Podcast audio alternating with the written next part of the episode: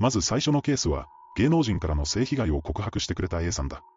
華奢で小柄な体に、竹の内豊に似た顔立ちの美男子だ。芸能関係、闇が深そうな業界ですよね。高校中退後、20代半ばまでミュージシャンになる夢を追いかけてました。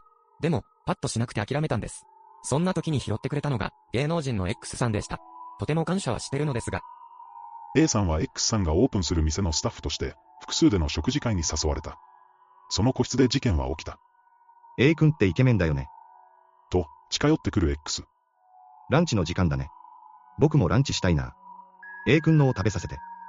と言いながら、A さんのズボンを下ろし始めたという。周囲も冗談だと笑っていたが、なんとここで X はフェマルチオを始めた。びっくりして、すぐに拒否したら、ごめんごめんと笑いながらやめました。正直、笑い事じゃねえよ、って気持ちですよ。ただ、恩もあるし、失礼な態度も取れないですよね。どうする？